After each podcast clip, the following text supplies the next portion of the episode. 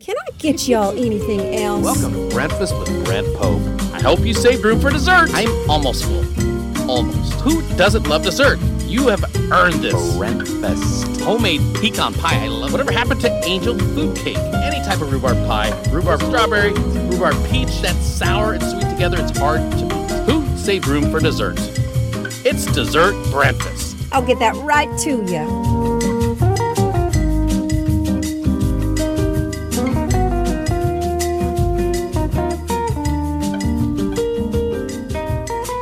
So, Michael Feston, do you have uh, people that you consider influences? Maybe not as a casting person, but maybe as a writer or as a creative person that you like, I like how this person approaches things or I like the result of what they do? I mean, not like in my personal life. In terms Yeah. Of like, no, none of that stuff. I'm pretty independent in that Yeah. sort of sense. I don't. Who molded you like kind of your personality? Like who I'm molded. who molded you like clay? I love that. So well, molded me. well, eh, okay, so when you're a kid, who's influencing you? Like it's like me. I'm watching Andy Kaufman, I'm watching like Bowser from Sha Na Na, and I'm like, I'm being obnoxious You like know, these I guys. Don't know, I don't know. I mean, there was really nobody specific in terms of. I mean, I was a voracious reader, so I read Mm. a lot. Well, that's an influence. Who who are you reading when you're younger? Oh, God is. I mean, I used to read like two, three, four books a week. You know, from eight, Voracious reader. Yeah, that's how I was too. six, six until like twenty six, and then I was like, I'm done reading. Really, Yeah, I was just like, I'm done. I don't read nearly as much as I used to, but I, yeah, when I was younger, I was a very big like Ray Bradbury, Tolkien. You know, I read everything. I mean, I went through periods. You know, I went through like you know true crime periods, and then you know biographies, and uh, you know gothic. You know, you know my favorite books are Lolita, Dracula, and I like sort of the Iliad and the Odyssey. I know that sounds really weird and sort of you know hoity-toity, but I did love those. I mean, probably the biggest sort of creative influence for me in terms of who, what I'm driven towards. And this is really cliched and sort of you know again, what does he think he is? But I mean, Stanley Kubrick. I I could Yeah, I'm in awe of everything that he's ever done. So. his eye for that. This is gonna sound stupid. What he puts in front of the camera and how he puts it in front of the camera. Well, it was, he was a photographer, and so he sort of understands. I mean, there's a whole thing about you know Kubrick symmetry. Hmm. Yeah, so so that that was you know The Shining is my favorite movie of all time, and that was the movie that sort of I went that solidified my idea that this is the area that I want to be in. Yeah, somebody recently was telling me that they didn't think The Shining was that good, and I was like, "Are you They get should- out of by the get way, out of my house? They should be hung. Sorry to whoever said that, but you should. It's brilliant. It's I um, just watched it the other night. I mean, how many how many iconic moments, even if you're just people showing clips of it, you know from that movie. There's probably at least five that I can name off the top of my Well, head. for me, there's more than five, but You yeah, got the Here's Johnny. You got the the Red Rum Girls. Um, Red Rum Girls, I mean, twins, The twins. Yeah. Yeah, they- Uh, uh, They twin never said girls. Red Rum, They didn't say Red Rum. No. Who said Red Rum? Danny. Danny's Red Rum. Well, was he writing while he saw them? I don't He know. was riding the big wheel.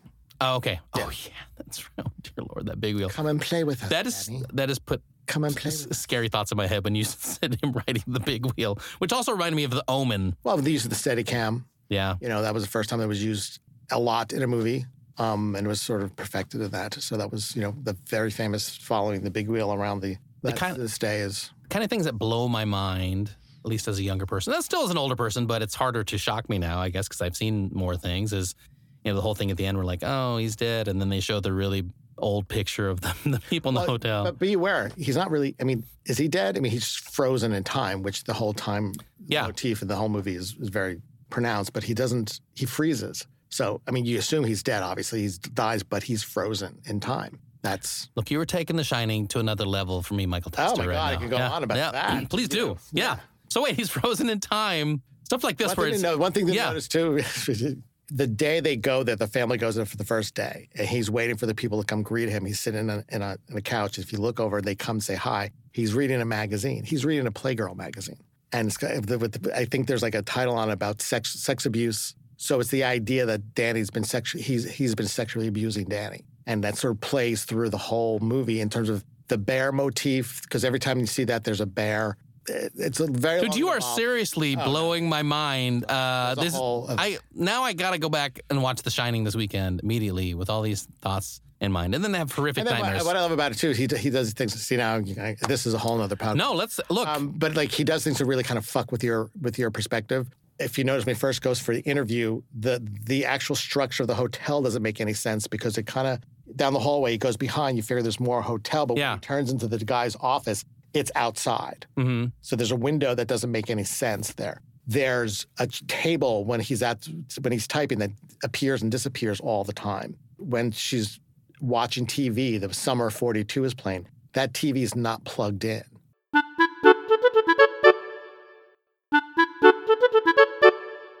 Now, see, these are things that I probably see with my mind, but don't fully take in. But that's the point. Which You is see why what- it you see messes with your mind, it head. Messes with your head. Wow, that's brilliant. That's Right? brilliant. Yeah, I mean Kubrick. Look, there's a lot of movies that even ones that I don't think people think are necessarily his best. That I really, I love Eyes Wide Shut. I think that's, I, th- I think the tone of it is just so The premiere and the premiere party. really. Yes, it's one of the best nights. of my Gosh, what what was that premiere party like? I want to Oh, it know. was fantastic because you know he had. I mean, not that he is dead, but he died. yeah, It was a big deal. You know, it was Tom Cruise and Nicole Kidman, so it was another big deal. It was literally the way I the way I explained it in the movie theater. If somebody dropped a bomb on that movie theater and killed everybody in it, yeah, my dog Luigi would be running Hollywood because there'd be nobody left. really. Yeah, just everybody like a from Steven Spielberg, Warren Scorsese were there to like you know. Well, he's big. Like, everybody was. It was truly like a fantastic night I think it's an because it was under, also so important in terms of filmmaking, in terms of him being his, this last film. He had died. You know, I think it was under. It's underrated. Uh, you know, he used to say, sorry, he used to no, go, send yeah, go for it. Yeah, people across the country to check on like the aspect ratios of the projectors and the movie theaters that were showing his films. to make sure that it was right. Mhm. Hmm. You think it makes a big difference?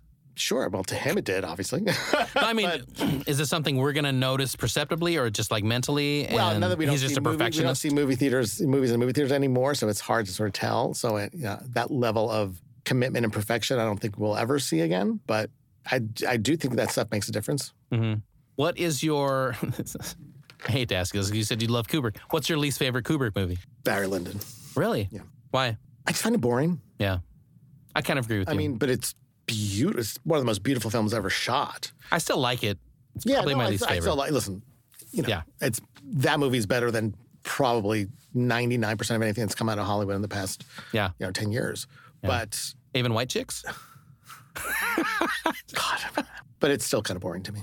Well, gosh, thank you. This I we didn't know we were going to talk about Stanley Kubrick, There you go. but See what this happens? was a delightful avenue, and uh, now I got to go back and watch all these movies again. Because I, although I love them so much and I love watching them so much visually, that they they kind of give me nightmares. You know, a lot of them do, or I have not, maybe not even nightmares. I dream about them. I think I'm thinking about what's in that movie long after I I, watch mean, I it. think that's probably the desired outcome. Yeah. I mean, that's why they're so set up and so, you know, he created these worlds that, you know, there's a great story too about Sidney Pollack on, on Eyes Wide Shut. They built that big set in the beginning with the party and whatnot. And ap- apparently, again, this is all just reading, it's not Yeah. like any firsthand knowledge, but reading, but apparently, you know, Kubrick always took a long time and there were days where he'd go and he wouldn't shoot. And S- Sidney Pollack, who was very accomplished, obviously, uh, you know, Hollywood director, was saying, Stanley, like, I don't understand, like, why? like, aren't you watching the clock? Aren't you, da, da, da, da, times of money? And Kubrick simply said, he said, we spend all this time and money building these fantastical worlds Yeah. we create. I want to live in it.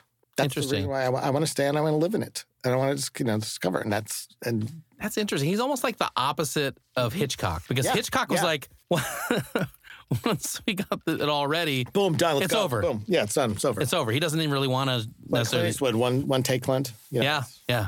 We got it. Got yeah. it. And but you know, again, if you're clear about what you want, or you know what you want, but you may not discover. it. In in Kubrick's case, it was lo- all about discovery. That's why he would do so many takes. He was trying, in his mind, to discover something. If you want, you know, it all depends on how you work in style. It doesn't mean it, one does not make one better than the other.